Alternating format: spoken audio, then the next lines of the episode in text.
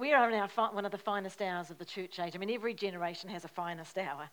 Uh, but we're in this generation, and we're in the end time generation where God talks about the glory of the latter house being more glorious than the glory in the former house. And God talks about the latter rain of His Spirit pouring down. And, uh, and so um, we're in that time, and we're, we are part of this generation. And God has caused you to be born in this time and given you something inside your spirit um, that is vital for what He needs to do in the nations right now. And so, um, you know, Isaiah talks about nations are going to be coming to the brightness of our rising. God is saying in that scripture, Arise, shine, for your light has come. The glory of the Lord has risen upon you. Gross darkness will cover the earth, uh, deep darkness the people. But the glory of the Lord will rise upon you, and his glory will be seen in you. And it says that kings will come to the brightness of our rising. Kings are coming on in, nations are coming on in, and we will see this before we are raptured out of here. And so, with all of that magnificent prophecy, like we said in the first week, God needs us to pray. He doesn't just want us to pray, He needs us to pray. And we looked at scriptures, seeing how God has prophesied things, God has declared things, but unless someone responds on earth and starts to pray that into being, it, it will not happen. And so um, we are responsible for our generation to pray these things in. And so we talked last week about the voice of the Lord and how the voice of the Lord splits these cedars of Lebanon. It, it, it moves things in the wilderness, it gives birth to things. And we said that that voice is given or it is activated in the earth as you and I are declaring His glory. And so, as we're declaring his glorious name, the name of the I am, and like this morning, if we know what we're actually doing in the spirit realm when we're praising him, we're actually putting to, putting to flight the plans of the enemy in your life personally, around you, and around our nation. That's what's happening when we're praising. And so, praise and thanksgiving and worship is, a, is, is, is one kind of prayer. Uh, it's a worship, a prayerful worship and we had a look at Jehoshaphat, and we saw that as they came up against the enemy, they just started to declare his glory. And as they declared his glory, God sent confusion amongst the enemy camp, and they ended up killing each other. That's right. And that's what's happening in the spirit realm. And so praise the Lord. Re- revivals follow prayer. Amen. Revivals follow prayer. There's a, a gentleman, Dr. Edwin Orr, and he's a leading scholar of revivals. And uh, I want to just read before we start this morning uh, and go into the word. I want to read some of his studies on revivals all the way through and just to have a look and see. And if anybody wants this paper, I've got the link here that you can see. He's gone through and he's kind of just um, highlighted some of the magnificent things that have been uh, uh brought forth in the earth uh, with prayer. And it says here, this is just a, a couple of clips that I'm going to read. It says, A man um, a quiet man, this is on one of the revivals in the 1800s, a quiet man called Jeremy Lanphier had been appointed to the Dutch Reformed Church as a missionary to the central business district. Because the church was in decline and the life of the city was somewhat similar, he didn't know what to do. He was a layman and he called a prayer meeting in the city to be held at noon every Wednesday. His first meeting was on the 23rd of September 1857. Eventually, five other men turned up, so he was just by himself, just by himself praying. And then eventually, five other men turned up. Two weeks later, they decided to move a daily schedule of prayer. Within six months, 10,000 men were gathering to pray, and the movement spread across America. Six months later. Within two years, there were one million believers added to the church, and the movement swept out to touch England, Scotland, Wales. Ireland was on, um, was, and then it goes on to say, Ireland was a tough nut to crack as any. But when the news reached Ireland of what was happening in America, James McClellan uh, gathered three young men to meet for prayer in the Kells School Hall in, um, in the 14th of March, 1859. They prayed and prayed for revival. Within a couple of months, a similar prayer meeting was launched in Belfast. And then from, that was in March, March, April, May, June, and June. And so by September the 21st, 20,000 people assembled to pray for the whole of Ireland. It started off with three. It was, a similar, uh, it, it was later estimated that 100,000 converts resulted directly from these prayer movements in Ireland. And it was also been established that within the years of 1859 to 60, more than a million, one, 1,150,000 people were added to the church. Isn't that amazing? Prayer. The, the place was broken down. And if you have a look at the detail of what was going on, Bibles were being burned in the streets in America. Um, all kinds of stuff was happening at that time. And then it moved from America through. Now, let me just read you this part here. It said, um, it says, when one group, um, when a group known as the Overseas Missionaries saw um, that after 25 years of work in, uh, work in India, all that could be um, reported after 25 years was 2,000 believers in 25 churches. Um, after 25 years, you're thinking, God, looking at New Zealand right now. They adopted a new strategy. In their homeland, they recruited 1,000 people committed to pray for the work of, in India just for 15 minutes a day. 15 minutes per day. Within a few years, the church had exploded to 73,000 and 550 churches. Within a few years, after 25 years of pushing and pushing and pushing, and they couldn't get results, they decided to enlist 1,000 people to pray for 15 minutes a day. And within two years, 73,000 people born again and 500 churches. 550 churches. It says we cannot afford to ignore. This is this, is this gentleman on revival, and after his long um, article, he says we cannot afford to ignore the warnings from our spiritual forefathers. There will be no glorious end time harvest until God finds people who will, em, who will embrace and nurture the fruitful seeds of revival, faith, humility, repentance, and prayer. Now, this is where we're at, church we are at this place Amen. in God where we will embrace, we will embrace faith, humility, repentance, and prayer. Um, part of this article is saying that the Western churches are doing everything with the lights, with the concerts, with the advertising, with all the latest things, and we're not seeing the souls come on in. It says, but they don't want to know prayer. Yonggi Cho said the same thing. The Western world doesn't want to know prayer. Well, we're going to put our hand up here and we're going to say, We, we want to know. We are prayers. We are prayers in this house. And God has called this church to herald revival in our nation. We're not the only church, but we're one of them that's going to put our hand up and we're going to say, Yes, Lord, here we are. Here we are. We're about our Father's business. You see, Hagin says, and I want to just quote him, he says, Prayer gives birth to these things, and it needs to be taught again before his death in 2003. He said, This needs to be taught again. And he went to heaven, kind of grieving because of the lack of prayer that he was seeing in the nation. You see, God says that we're his house of prayer for all nations. And I want to read this to you. It's not in your outline because it was such a long, it was such a long scripture. But let me read Isaiah 56, and it's verse 4 to 8. At the end of verse 8, it says, My house will be a house of prayer. But if I read the whole of this verse, let's catch the heart of what God is saying here about nations and peoples. And so it says, For thus says the Lord. So God is talking.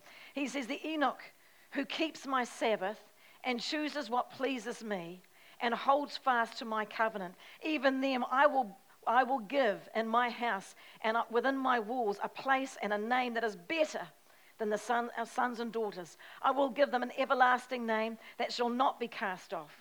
Also, the sons of foreigners who join themselves to the Lord to serve him and to the, love the name of the Lord and to be his servants. Everyone who keeps from defiling the Sabbath and holds fast to my covenant. Even them I will bring to my holy mountain, and I will make them joyful in my house of prayer. In my house of prayer.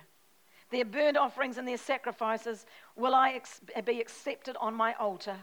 For my house shall be called a house of prayer for all nations.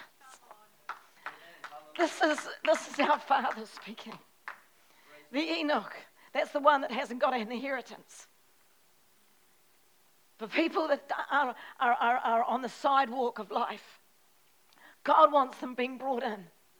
He wants to give them a name, and He wants to give them an eternal inheritance. And He wants to build them into His house of prayer. He wants nations, but He needs us to pray. He needs us to partner with Him on the earth, and He needs us to give ourselves to prayer. You see, each generation is responsible for their generation, and we will answer for our generation. Hagin says we will answer before God for our generation. What have we done? Have we given ourselves fully to what God has called us to do? That we are God's house of prayer for all nations. We are. You're his house. I'm his house. The Holy Spirit dwells inside us. We are his temple. We are his house of prayer for all nations. The greatest calling is to open our mouth and let him fill it with his spiritual language, and release that and give it to him and allow him to operate and be the house of prayer. God says in Psalm 2, uh, Psalm 2, verse 8, He says, Ask me, and I will give you the nations for your inheritance and the ends of the earth for your possession. And so God is needing us on earth to ask Him. And that word ask is that it is a kind of a demanding that's coming forth. The nations, New Zealand is our inheritance. The people on the street that we're driving past and we're seeing, they belong to us. And God wants a righteous indignation to take a hold of our spirit and to command and to loose the bands of wickedness that are tying these people up and the spirits that are over swaying people spiritual wickedness in the heavenly places, blinding the minds of the people. And we have the authority to stop it and to command him to let my people go. That's the voice that needs to be heard and is being heard and beginning to being heard. Hallelujah. And so God says, prayer brings healing to the nations. Prayer brings healing to us it brings healing to the nations. You look at this. 2 Chronicles 7:14. He says, my, if my people who are called by my name will humble themselves and pray and seek my face, turn from their wicked ways, then I'm going to hear from heaven and I'll forgive their sin and heal their land. God. That's God speaking. That's a yeah, promise. Hallelujah. That is a promise of God. God is not holding the unsaved responsible. He's not saying if they are the ones that pray. No, they don't know to pray. We're the ones that know. Right. We have the word of the Lord. Amen. And God says if we humble ourselves, and we're going to have a look at that in just a moment. Now it's interesting. If you have a look, this is 2 Chronicles 4, uh, 7.14. Now if we go and swap 4.17 and, and look at 14.7, look at the result of their prayer. 2 Chronicles, God's into numbers. 2 Chronicles 14:7. Look at the result of their prayer.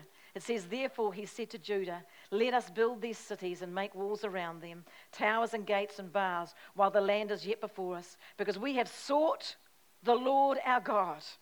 We have sought him, and he has given us rest on every side. And so they built and they prospered. Now that is the result of 2 Chronicles 7:14, humbling themselves, yeah. seeking his face, turning from their ways. Then God hears from heaven and God rebuilds, rebuilds, Hallelujah. rebuilds, rebuilds. Now that happens in our lives personally. And then that happens on a national scale. Amen. And so this morning, I want to share with you, just to begin with, I want to share with you some of Stephen and my testimony of scriptures that really moved us personally when we came to faith in um, 1979 and 1980, 81. Um, and just to have a look at some of the scriptures that really became bedrock and locked us into walking with our God and setting our face on Him and not looking back. You know, when we, when we take scriptures and we look at the Word and we, we can see people's personal testimonies in the Word, and we look at that, that becomes my testimony because I want to be like that. I want to be like the Moseses, and I want to be like Samuel. I want to be like Jesus, Amen. his commitment to God. I want to be like Daniel. No fault was found in this man. I read that and I say, God, that's me. I want that. And you know, when we read the word and we read those, those testimonies and those scriptures, the power is in that word to transform us. As we behold the glory of God in the word, it transforms us and changes us from glory to glory by the Spirit of the Lord. It's miraculous, putting it before us and reading that. And it has this incredible ability to produce that same commitment, same passion, same faith inside us. And so I want to have a look at that. But just before we do, let's just have a look at this scripture in 2 Chronicles 7:14, humbling ourselves, seeking his face and turning from our wicked ways. Because this is the key to revival in our lives personally. If we live this scripture, you will never backslide. You can never, you'll never be out of church. Amen. You'll never go your own way, do your own thing. You will keep the Sabbath. And you'll make it a holy day. Now, okay, we're not in the Old Testament, but there is a Sabbath that was set up even before the Old Testament when God created the, days, uh, the, the earth in six days and he rested on the seventh. And so there is a rest day that God talks about. And God has chosen for the gathering of the people to come together. Amen. And so these there's different kinds of prayer.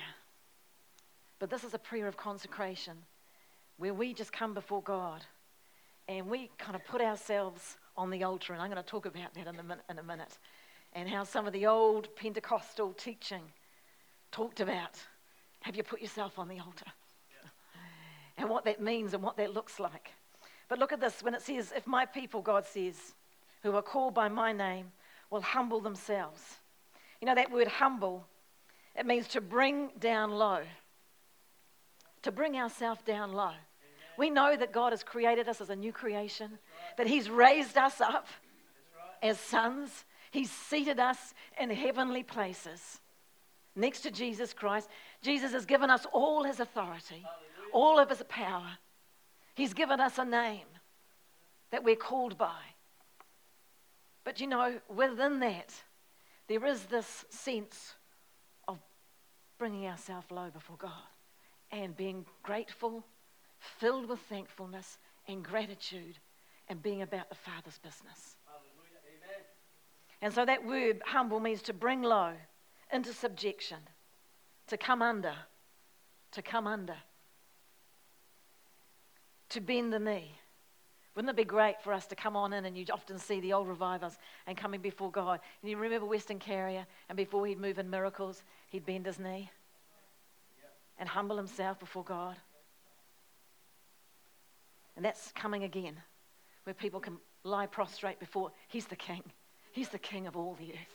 He is the great I am. And He's worthy, He's worthy, He's worthy, He's worthy in the throne right now, the angels are circling his throne, and his glory and his majesty, and all that can come out of their mouth is worthy, worthy, worthy. And when, when I, I read that, I want to bow my knee. I want to be found to be one that is crying out, He is worthy. And so that word, so humble ourselves, and so we're bringing ourselves low before God. We're not coming in there, hey, look at me, God. We're coming in understanding that we're a new creation. We're saved by His grace. Amen. But I'm coming to bow my knee because, yes, you've made me a king, but you're the king of kings. Right. He is the great Amen. king of kings. Hallelujah. And I'm only a king because He's made me a king. You're only a priest. We're only priests and kings because he's, he's, he's bestowed that upon us. We haven't done anything to deserve that. It's because of his great mercy and his great love for us. And so, if we seek his face, and that word seek is, is worship or prayer, which is what we were talking about last week, coming before him and seeking him in worship and a prayerful attitude. And by implication, it means this word seek means to strive after. And so I'm asking myself, Vanessa, what are you striving after? What is consuming your thought life and your passion? What am I striving after? Because I want to be striving after Him. I mean, Jesus said, What if you gain the whole world and you lose your soul? You can gain everything. but then lose it for 80 years and then lose everything? And so this is seeking Him means I am striving after seeking Him more and more. Um, the Apostle Paul said that this is eternal life to know Him. Yeah. To know Him. Amen. And Jesus Christ, whom He sent. And so that is our passion to know Him. Right. To know and know and know. And there's layers and layers and layers of His goodness. There's just the multi, multiple that we can't come to know the end of who God is. He sees another area of his goodness, another area of his majesty, and yet there's more before, more before us that we haven't seen. And so we're seeking after. That word to seek also means to ask, to beg, to beseech, to desire, to inquire, and make request. And so we're coming before God, bowing our knee to Him in, in, in a sense of God, I've come to seek you. I've come to seek who you are. Lord, to make requests. God, show me your will. Show me your glory. Yeah. What? What do you want? And so we're not coming with our list of this is what I want. I mean, Jesus, the disciples said, Jesus, teach us to pray. And so Jesus said, This is how you're going to pray. You're not going to be like the Pharisees, declaring all of your goodness and everything you've done. You're going to go into your room, you're going to close the door, and you're going to pray in secret, and God will reward you openly. He says, And when you come before God, you will hallow the name of the Lord. You will count him as sacred. Hallowed be your name. Hallowed be your name. Before you ask for daily bread, you will come before him and you will just remember who he is his greatness, his majesty, his awesome splendor. Hallowed be your name. Your kingdom come in my life. Your will be done in my life as it is in heaven the prayer of consecration. Before we get to anything else, that's the form and that's the pattern for prayer Jesus gave us. Praise God. And so it says, turn from your ways. And this word is interesting. It means to turn back, to break, to relinquish, to relinquish our ways to Him. It actually means to circumcise. And so there is turn from our ways. What are we doing? I'm relinquishing my ways, God. This is what I want to do. But I'm relinquishing this. I'm turning from this. I'm giving you this. I'm going to put this on the altar as a sacrifice. I'm giving it to you. I'm relinquishing. I'm circumcising my heart. I want to go this way. I've got all of these things to do. But God, I'm here before you. I'm bowing my knee, Lord God. I'm seeking you. And Lord, here it is. Here it is. Here it is. It's yours, Father. Yep. I'm giving this to you as my worship. I'm giving to this to you as an offering. Yep. Not my will, but your will yep, be done. Right. Father, Praise Father, God. Father. If my people who are called by my name will humble themselves, will seek my face, will turn, relinquish from their wicked ways. Those wicked ways aren't necessarily wicked, wicked. I mean, I was looking up that wicked ways, and the wicked ways just means dispe- displeasurable to God. A path or a journey or a road that is not God's path, journey, or road. It's going another direction. It says here that a life that is filled with their own plans. And so maybe not necessarily stealing and killing and hurting people. It's just a road that's not his road. Amen. It's a, it's a natural plan. It's a good plan, but it's not the best plan. And so it's relinquishing that before God. You know, Jesus said, and, you know, and it talks about the churches. It talks about the church that's cold, the church that's hot, and the church that's lukewarm. It's the end time church. It talks about that. There was two churches in the end times, the church in Philadelphia and the church of Laodicea. And we're the church that's on fire. We're not a lukewarm church. We're not going to be a lukewarm church. We will not be a, a we're not going to be that. We're on fire for God. We're on fire for God. We're bowing our knee before our King. Praise the Lord. Praise the Lord. You know, there's another scripture. I don't know whether I should read it, but I mean, this is, this is, this is the heart of God. Isaiah 58, 13 to 14. You can write it down. God says, if you will turn away your foot from the Sabbath, from doing your own pleasure, doing your own pleasure, on my holy day, and you'll call my day a delight, my Sabbath a delight. the holy day of the Lord honorable, and shall honor him, not doing your own ways, nor finding your own pleasures, nor speaking your own words. Wow. Then you shall delight yourself in the Lord. And this is what God promises. And I will cause you to ride the high places of the earth. And I will feed you on the heritage of Jacob your father. The mouth of the Lord has spoken. And so, part of our walk with God is that we're giving Him our ways, our thoughts, our plans, our pleasures, our words. And we're taking on His pleasure, His plans, His words. We're one spirit with the Lord. And so, when people look at us, they should see the Lord. Yes. What does God look like in flesh? What does He look like in flesh? We are that representation.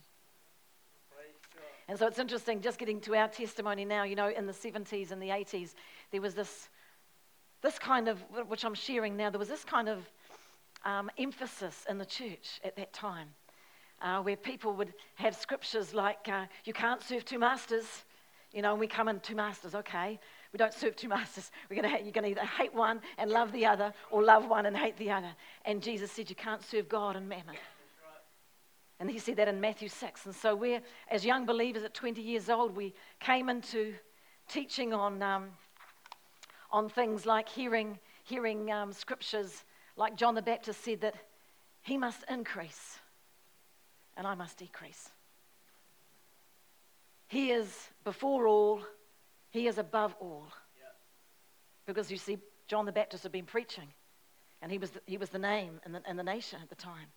And then Jesus came on the scene in his life, and Jesus started increasing, and John had to decrease. That scripture there has been one of our bedrock scriptures. God, that I've got to decrease, and you've got to increase. I've got to decrease. Everything in me, in my natural man, has got to decrease so he can increase. And so there were scriptures like that that was, that was uh, going, going on. Um, here's another one. Do you remember that, Stephen? I forsake all and follow him. Has anyone ever heard that? I forsake all and follow him. And that scripture comes from Luke 9, where Jesus said, No one, having put their hand to the plough and looking back, is fit for the kingdom.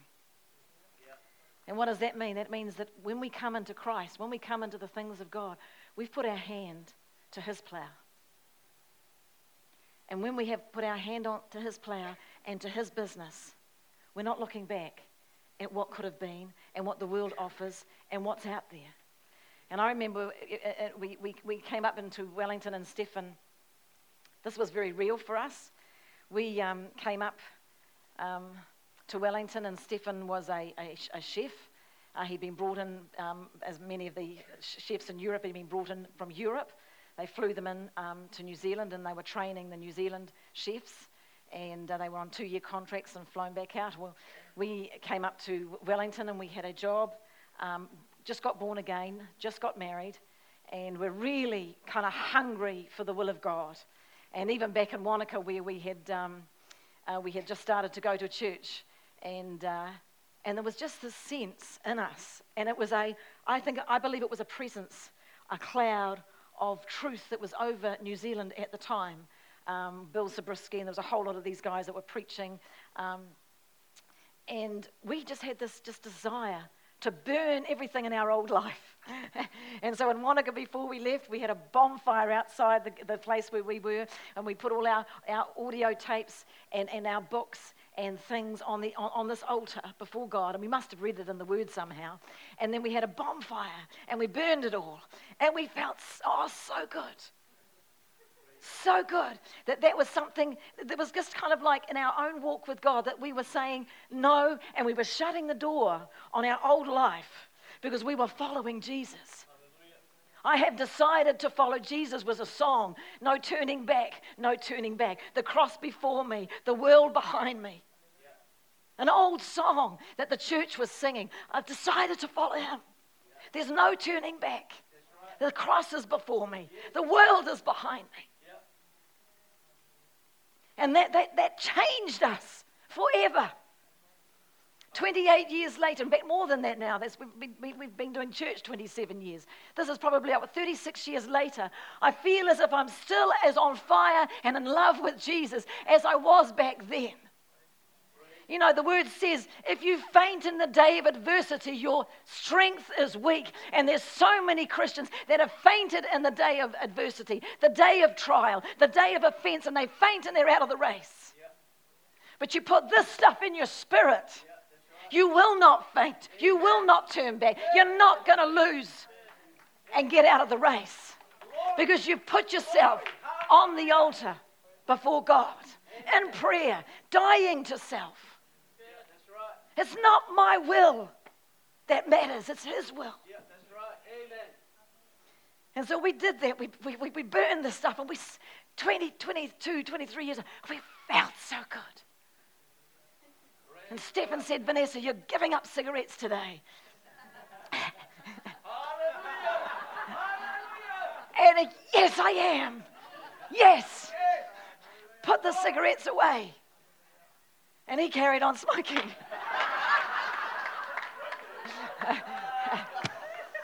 and it took another couple of months, and he got a really bad cold. And we thought at the time God had given him the cold. And he stopped smoking. And it was just like, yes, God, we're in business with you. We mean, we mean this. This is real. And so we came up to, came up to Wellington, and, and Stephen was working as a chef and became a, the, chef, the, chef, of the um, French ambassador. And of course, that's all the di- diplomatic corps, and they're all the high flyers and the government officials that are there. And he was cooking for them and coming in, and he started to get a name for himself in that place. And um, one of the very wealthy French people in that society, wanted to go into business with Stefan because at that time in the 80s, French cuisine was the thing in Wellington. There were certain restaurants that were just top. Uh, and then there was the Beehive, where there was also one of our friends that had gone in there and, and was, and was cooking. Uh, or cooking, I shouldn't say cooking, they would slap you for that, was the chef um, there. And so before us was an offer that would have perhaps been our way, and to go into business with this lady. Um, and at the time, as young believers, we just felt in ourselves that that would take us in another direction. Another direction. And so we said no to that. Now, Stephen now says, I wonder if we should have. Don't look back. who knows? I mean, who knows whether it would have been a distraction, but for ourselves, we, we put that on the altar. We put that on the. That was our dream to have a restaurant and to be a great restaurant and to go and make a big name. And before we did, I mean, Stephen was already in one of the restaurants there and it was already being paid well above what a lot of people are being paid today. He was very good at what he was doing. And a prophecy came in and said, You know food and you know how to cook and you know how to present meals, you know how to do this. But God says, I am taking you and I am going to use you and you're going to create menus and you're going to serve my people food that is going to cause them to grow. And you are going to be my chef and present my food to my church. And so we, we, we made a choice and we put ourselves on the altar. Now, what is that word, putting yourself on the altar? Do we hear that anymore? Putting himself on the altar came from when Abraham, and the very, and, and, and, and when God had visited Abraham and he, he was childless, he was, Sarah was barren and he had no child as an inheritance. And then God came to him and said, I'm going to give you a son. And in that son and in your seed, all the nations of the earth will be blessed. And we find out, to keep the story short, that Sarah became pregnant. They had the son and he grew up. And then God visited him and he said, Abraham, he said, I want you to take your son your only son, and I want you to take him to Mount Moriah, and I want you to offer him up there on the altar for me. And so Abraham, his faith in God and his faith in who his God was, he took his son, he took his servants, and he took his son, and they walked up to Mount Moriah. And then he told his servants, You stay down here. He said, The son, my son and I are going up the mountain. He says, And we will return. And he got the fire ready. He got the fire ready. He put and he got the son and he got the fire, the, the, the, the, um, fire ready to be offered. This son was an older young man, 13, maybe 13 years old, whatever, around that, that time. And the son knew what was going to happen. The father knew he was actually going to put his son on the altar and he was going to raise his knife and he was going to kill him and he was going to offer his son to God. Now, this was not unusual because Abraham, before he had come into a relationship with God, he was a sun worshiper. And many of the pagan religions at that time would offer their children in the fire to their gods. And so this was, this was a normal practice in some of the nations around them. And so, for him to offer his son, Abraham had faith in God that I'm going to give you my dream. I'm giving you my son. He's my dream. He's my secure, social security. He's my inheritance. He's my everything, my only son. And I'm going to put him on the altar for you because you've asked. That's my dream. And as he raised his knife, God said, Stop. Don't do it. Don't kill the son. He says, Now that I know that you will not withhold your son, your only son, now God could actually bring his son, his only son, and offer his son on the altar of sacrifice on Mount Moriah, where Jesus Christ was crucified on behalf of us. That was a covenant that took place then. If God could find one man on the earth that would give his son of promise, his only son, and offer him on the altar, then God by covenant could come into the earth and offer his only son on behalf of all mankind. God found one man who was prepared to give himself, humble himself not go his own way, not do his own pleasure, not do his own thing.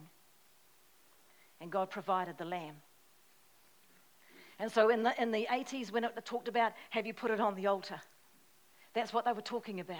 And so we, we put our, our passion, our desire, we had a desire, I mean, oh, we had a lot of desires for a lot of things. And we, one by one, when they came into our heart, we said, Father, we're laying that on the altar. We're putting that on the altar. You know our dream. You know, Lord God, what we want to do. But Father God, we're taking this. Here it is. Hallelujah. This is yours. And we're giving it to you as a sacrifice, holy and acceptable to you. And just pray. Father, the desire, the will, Father God, our will, our desire, we're laying it on this altar. You answer by fire. And we give this to you. Not my will, but your will be done. And that became our language, not my will, your will be done. We're giving this to you, Father. That changes you forever. Yeah. To keep in that place. It's not our will. Where did we get that from? We got that from Jesus. Yeah, that's right. When he went to the cross and he said, Father, if there's any other way, any other way that we can save humanity, but to go to the cross to go into hell.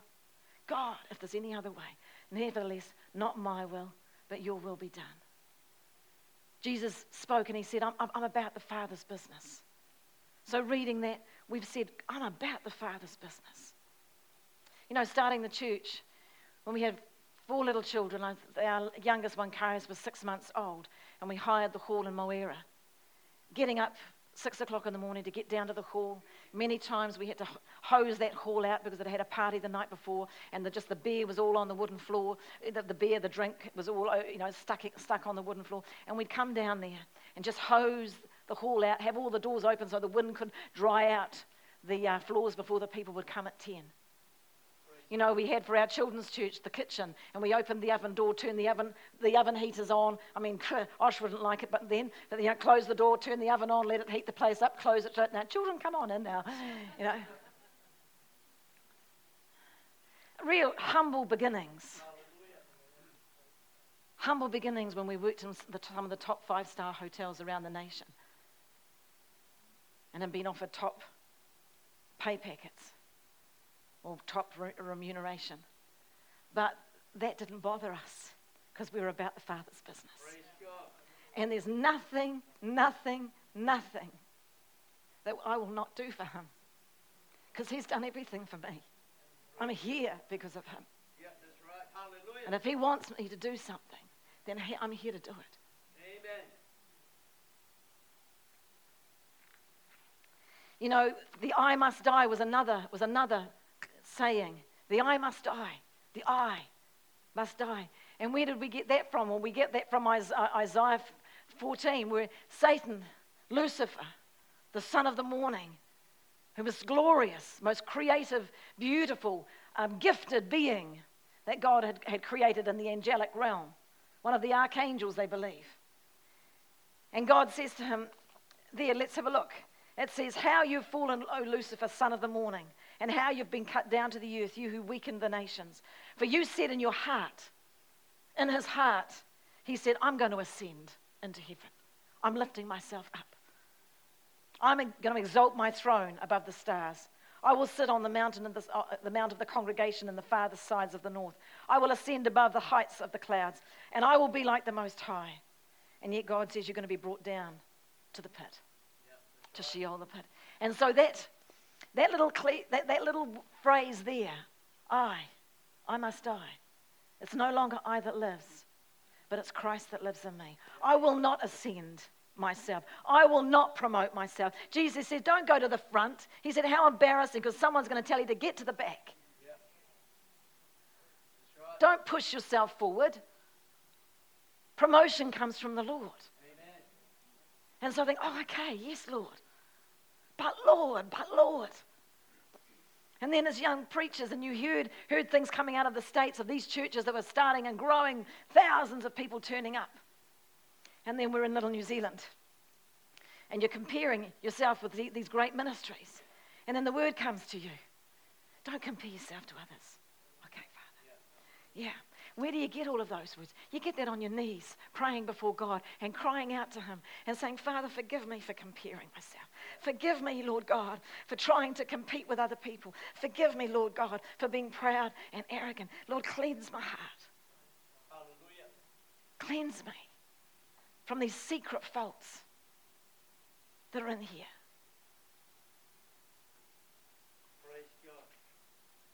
And so we lay ourselves on the altar. That's part. That's part of what God's called us to do.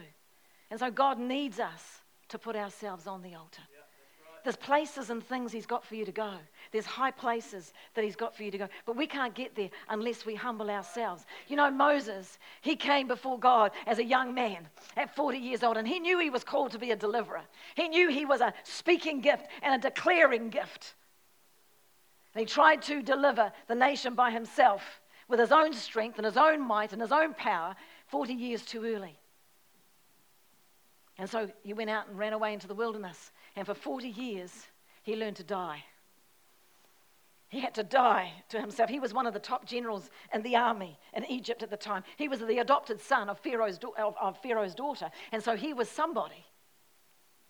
He was a, a, a champion in the, secular, uh, uh, in the secular world. But God had to take him away while he ran away. He ran for his life. And then for 40 years, he's learning to die to himself. And then God turns up on the scene when he'd finally died. no longer it's me. And, and now God says, Moses, you're now ready. You're now ready to be my deliverer. And he goes, No, no, I can't go. I can't speak. I'm not going. I can't do this. And God says, You're going to speak, and my words are in your mouth, and you're going to declare the great I am. And he was one of the greatest deliverers of the nation in history. And so there's an I inside us that is needing to die. And it needs to continually be put on the altar because it's amazing how it resurrects itself. There is a resurrection of the old man. And when it's, I want to do this, and this is my time, mothers, we actually don't need a my time, to be honest. I didn't know that. And, and, and when our children were little, I didn't actually, that, that wasn't a cliche that was out in the 80s my time. We were mums. And that was what our calling was. And, and, and by grace, we did what we did. And uh, I, uh, people would say, How do you do that? I think, How do I do what? This is just what you do. There's the grace of God is there to be a mother of one child. If, when you've got two, there's more grace for two. When you've got three, there's the grace for three. Ask Margaret O'Hagan. She's got eight. There's grace for eight. Ask the, ask the Clarks. There's a grace there and we're there to serve. The greatest in the kingdom is a servant. That happens on our knees. And that prayer of consecration. And that's the kind of spirit and heart that's going to shift nations and going to shift things in the spirit realm. Praise the Lord. Daily humbling ourselves before God. It's going to keep us in the race. It will keep us in the race. Praise the Lord. And so I just want to have a look at just a couple of, just as, you know, just kind of just closing or otherwise, just on our, our final point, just looking at some of our great champions and our great men that have done some amazing things for God and what their life, to me, has been noted for. We've already looked at, uh, looked at Moses. And Moses was known as a man of prayer when God said to Moses, Come on up the mountain. You come on up the mountain. The elders are going to stay at the bottom of the mountain. The children of Israel are going to stay far from the mountain. But there was one guy that came with him, and that was Josh. Josh came on up the mountain, Joshua and Moses, they came up on that mountain together. And just to be there with God. Just in that, in that place of humility, that time of prayer. And so it's interesting how when um, God was looking for a new leader, who's he looking for? He's looking for a man of prayer. He's looking for a man of prayer. So when Moses moved on, a man of prayer, he's looking for his replacement, and he finds Moses. A man who loved the presence of God. When Moses came down off the mountain, Josh didn't come off the mountain, he stayed in the presence of God. And men, God is calling men in this nation to rise up and to start to, be, to, to lead your house in prayer. Now, that is a prophetic word that God is wanting to see the men leading their house in prayer again. Not only the women praying, yes, the women can pray, but men, God wants you to pray. God wants and He needs you to pray. Your children need to see you in prayer. The children need to see us in prayer. It's interesting. Samuel is a great testimony. He's consecrated um, his life, and his life was consecrated in prayer to God even before his birth. With Hannah, who was barren and she couldn't have a child. And, and, and Eli, the backslidden prophet, came and spoke to her and said, You're going to have a child. And so she soaked that little guy in the womb in prayer. And when he came out, he was already dedicated to the Lord all the days of his life. And so, parents, you're on your knees dedicating your children to the Lord. And I would continue to do that daily. God, here they are. They're yours. They're on the altar, Father God. They're called by your name. They are yours. Yes. And you soak them in prayer. Yes. You soak them in consecration. And we find little Samuel, he was so used to the presence of the Lord that the whole nation is backslidden. And then God comes and visits a little guy that's just a, a preschooler and starts speaking to him. And he's already hearing the voice of the Lord. And let me just read you his, his read you Samuel, what is it? Samuel, he was a national leader. He was the last judge of Israel, a prophet, a priest. He was a Nazarite and he was an intercessor of Israel. He'd heard his prayers of his mum, and so he was a prayer, and he was a great influencer. And his scripture, he says here on his deathbed, hear, the, hear his heart. 1 Samuel 12 uh, 23, it says, Moreover, as for me, far be it from me that I should sin against the Lord in ceasing to pray for you. But I will teach you the good and the right way. Now we can take that. That's mine. That's my word. I can take that scripture and I can say that's for me. But I'm not going to sin against you, Lord. He's saying here, far be it from me that I should sin against the Lord and ceasing to pray for you.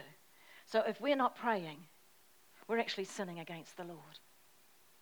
Amen. If we are not praying, we're sinning against the Lord.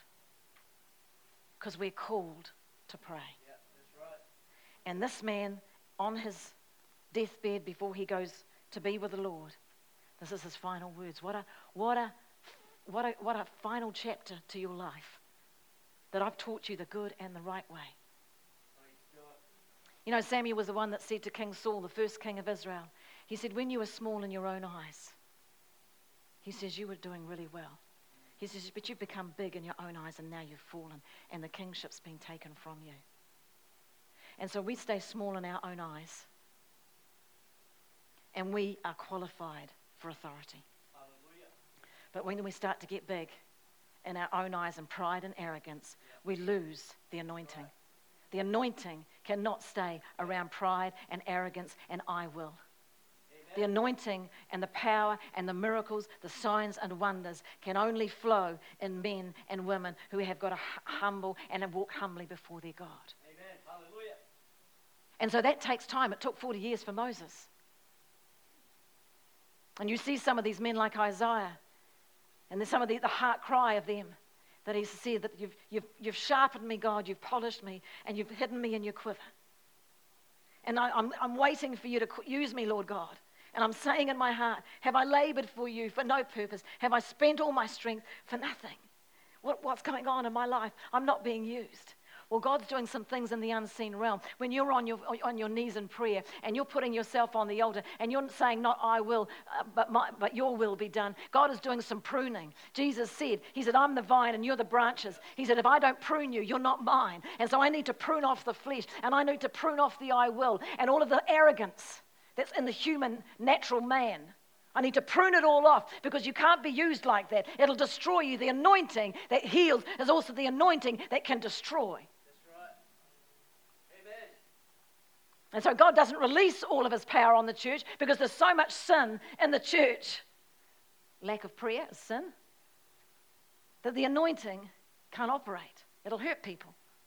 And if people get a bit of power and get a bit of anointing, and then pride rises up and says, Oh, the, the greatness of my hand has wrought me this. Exactly what uh, uh, Josh, um, uh, Luke was reading. But you shall remember it's the Lord your God that gives you the power. And so all of this is dedication and consecration to our God. Praise the Lord. Hallelujah. Daniel, uh, uh, Joshua, not Joshua, sorry, David. Again, he's so well known. His life as a teenager, consecrated before the Lord. And these are some of the scriptures that we've put in our victory program when we're looking at preparations of the heart. And if you haven't got that, that book of ours, then I'd encourage you to get there and use it as your prayer journal and just start to, to pray these prayers. David, on his knees before God in Psalm 139 23, and he says, God, search me, search me, O God, and know my heart. Try me and know my anxieties, and see if there's any wicked way in me, and lead me in the path everlasting. And so you get down on your knees and you go, Father God, search my heart. I'm here. This doesn't happen when you're driving on, the, on your way to work, guys. Some people that are having a prayer time and pray on their way to work, you don't do this at work, you'll have a crash. You've got to get on your knees and you've got to close the, the, door by yourself and you've got to put yourself on the altar and just go, Lord God, your light, shine it into me. Shine it into my motives, into my thoughts. Is there any jealousy? Is there any alternative motives? Have I been arrogant here? Have I, have I, have I you know, just disrespected my leaders? What's going on here? Have I been angry? Is there unforgiveness? Search my heart. Have a look inside and see what's there. And then lead me in the path everlasting. Hallelujah. And the times that you've done that, and I knew would know it, and God points his finger at something and you go, oh no. Oh no. How embarrassing. I'm more embarrassed that people would see that in me. Oh, and then that's pride. And then you have, oh God, that's pride. So I put that on the altar. Oh, people see that that's, oh, that fault.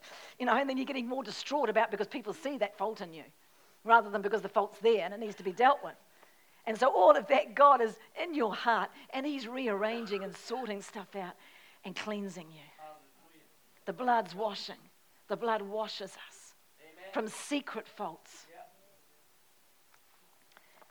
Psalm 17. It says here, You've tested, David, you've tested my heart. Test me. You've visited me in the night. You know, in the night in your dreams when you sort of like your, your, your defenses are down and you kind of chilled out rather than defend, mm, don't come near me. Look, anybody tell me what I'm doing wrong? There's nothing wrong with me. Anyone points anything out and people get offended. Don't talk about me like that. We all know that we're human. If we put ourselves on the altar, people wouldn't have to point those things out. The leaders wouldn't have to deal with that. Your husband wouldn't have to deal with that. Your wife wouldn't have to deal with that. If you put yourself on the altar, God will deal with that in private. But, but just between you and Him. And you get out of there and you're all clean and you're all fresh and you're all lovable. Amen. That's what God does when you put yourself on the altar. He burns up the wood, the hay, the stubble, and the gold and silver and precious stuff in your life. It will remain. You want God to burn all the junk up. It's, ho- it's holding us down, it's weighing us down. It harasses your mind, takes away the peace. But when there's just gold left, wow. Hallelujah. And so at night time, God, visit me in my dreams. You've tried me and you've found nothing. Oh, isn't that nice when you go into the secret place and you're before the Lord and say, Dad, is there anything here? Whew, it's all clean. Today we're all clean. I'm talking about a daily walk with God. You do this daily and, and, and you're not going to pick up a lot of junk. But it's one, if it's only once a month, once a year, I mean, gosh, you've got some baggage. You've got some baggage that you've picked up along the way. I have purposed that my mouth shall not transgress concerning the works of men. My goodness me, the works of men. Doesn't it get you upset sometimes? And David's saying here, I've purposed that my mouth will not transgress concerning the works of men. Hold the tongue. There's a lot of reason to make criticisms and, criti- and critical comments. But he says, I've purposed with my mouth, put a guard, put a watch on my mouth, Lord God. Put a watch on my mouth. That's where most of the sin comes out. It's either going in with food or it's coming out through speaking. Gee, Hallelujah. gee. You know, there's things like fasting. We did a lot of fasting in those days. My goodness me, the joy of fasting. Just to, just to, it's, you know, just fasting. We would do a one day fast. And oh, my goodness me. You can hear how loud your flesh is when you stop eating. If you want to know how much control your old nature has on you, stop eating for a while and listen to it scream. That's right. Amen. All of a sudden, you'll decide to fast. And more, normally, some people don't have breakfast in the morning, but you decide the night before to fast, and all of a sudden, you wake up in the morning, and breakfast is the first thing on your mind. I'll tell you. And then lunch and morning tea, afternoon tea. You know, and normally you have to get past the first three days. Once you get past the first three days, it shuts the voice of the flesh down. That's right. Amen. And then you can go for 5, 10, 20 days. And, and part of that is to shut down the flesh, to let your old nature know that you are a spirit being Yeah, right. and that you are perfect in your spirit, and the voice of the old nature does not have rule over you. Amen. And so we would fast Milo back then. Milo was one of my favorite drinks. And so um, Stephen would say, Well, we're going to fast. And he was leading the way. and so stopping, I had, used to have three teaspoons of sugar. Oh. Back then, and had, no, no, no, Stephen's saying now we're no longer having sugar, Vanessa. Okay, and so, okay, saccharin. So, no, we're not having that poison. So, no, not. Till eventually he weaned me off sugar altogether, off of Milo, and, and, and I didn't drink coffee for 10 years. Until we had Karen Tukapen as our secretary in the, in the office, and, that, and then she introduced me to it again. Lovely coffee. Thanks, Karen. Praise the Lord. Some of those things, some of, the, I mean, some of those things, like fasting television. You know, certain things that you can fast just to shut down the voice. And it will give you, the Spirit, authority over. And so when you're praying in your quiet time with God, just say, Father God, help me, help me to know how I can consecrate and dedicate my life to you. Continue. What can I do to exercise myself? To cut away things, to cut away choices and desires. And if you do those little things and start with some little things, when it comes to some big things, it's going to be easier to do.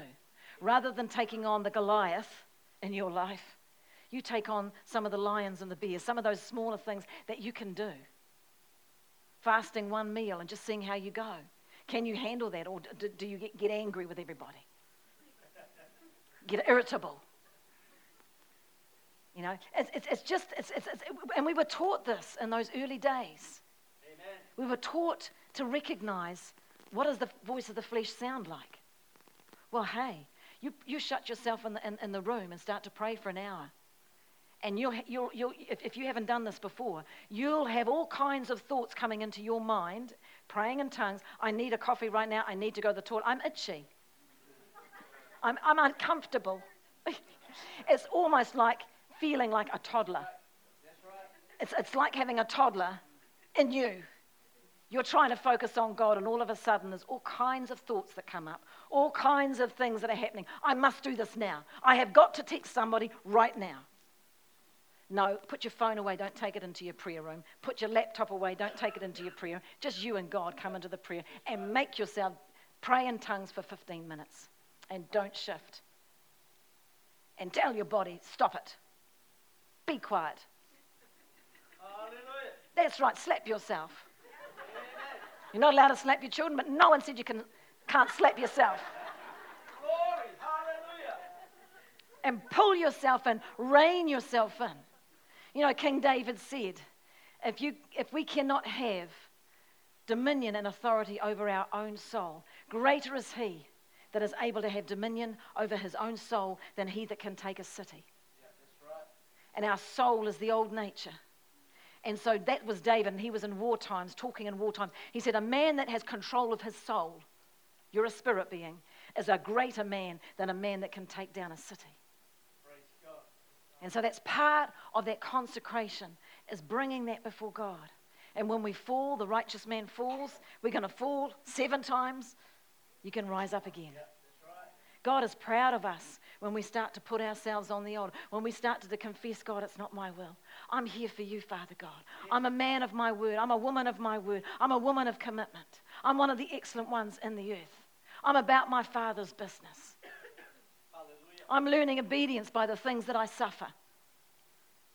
Jesus had to do that. The Bible said that he learned obedience. He had to learn obedience. He obeyed. He was king. He was God. And yet he learned obedience by obeying his earthly parents, whom he had created.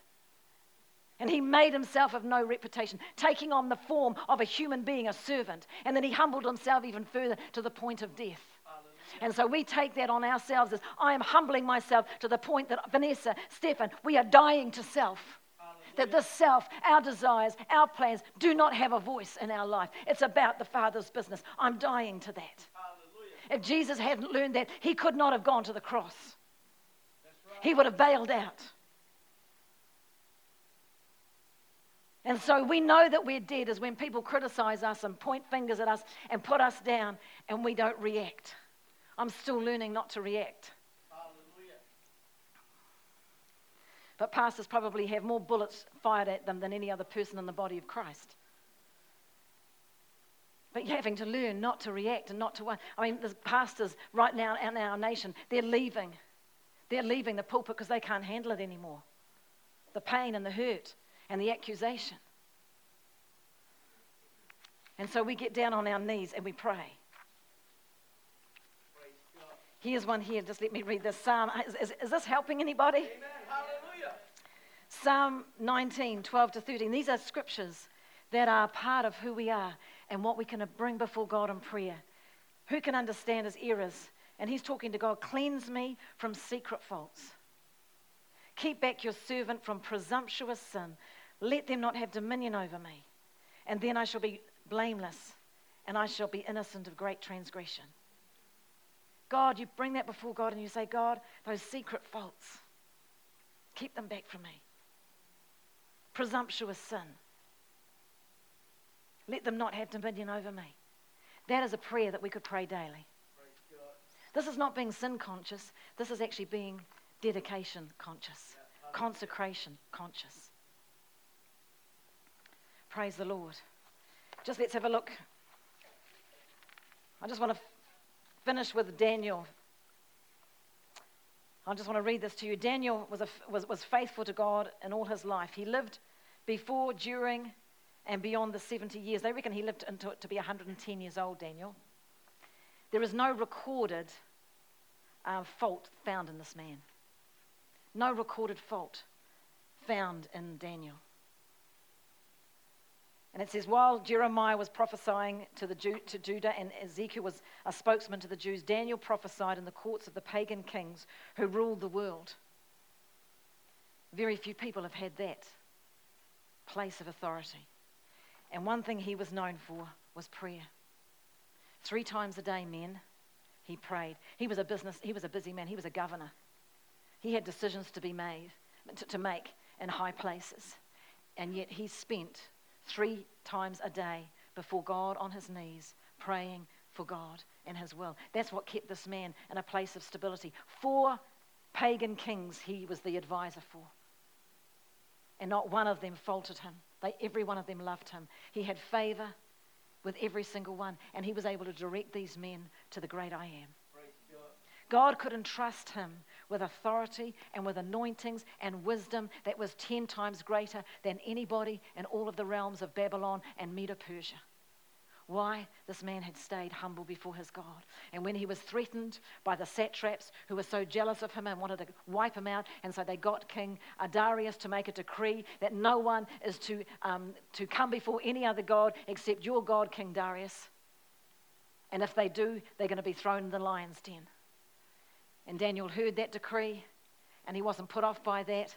He had the strength in his relationship. He knew who his God was. He knew that his God was the king and, and God of all the earth. And so, we, with his window open wide, as was his custom, he knelt down before God and prayed. And as you, as you, as you uh, know the story, he was put in the lion's den. An overnight stay in the lion's den. and King Darius said, The God in whom you trust and believe, he is able to save you, Daniel. And God did save him. Where does that come from? That doesn't just happen. That comes from a man that was dedicated to prayer, dedicated to a consecrated life before his God. Praise the Lord. Hallelujah. Praise God. Amen. So, just as we're closing, how are we going to stay strong? How are we going to do what God's called us to do? My house, a house of prayer for all nations. We are a house of prayer. Victory, if you're a part of this house, we are a house of prayer. And so, as um, one of the pastors in this church, I'm asking us, I'm asking us to start to seriously, seriously take this word and begin to carve out for yourself in your 24 hour period of a day, beginning with 15 minutes.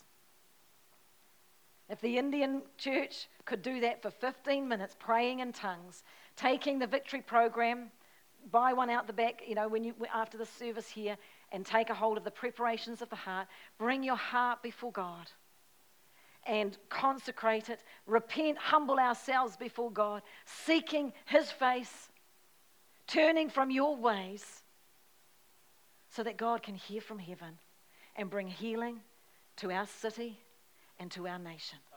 That's His promise. He's a God of His word, and He's a God of His commitment. And if we do our part, we're going to see God do His part. So I'm not asking you to do an hour. Jesus said, Could you not watch and pray one hour? We're going to move into one hour as a church.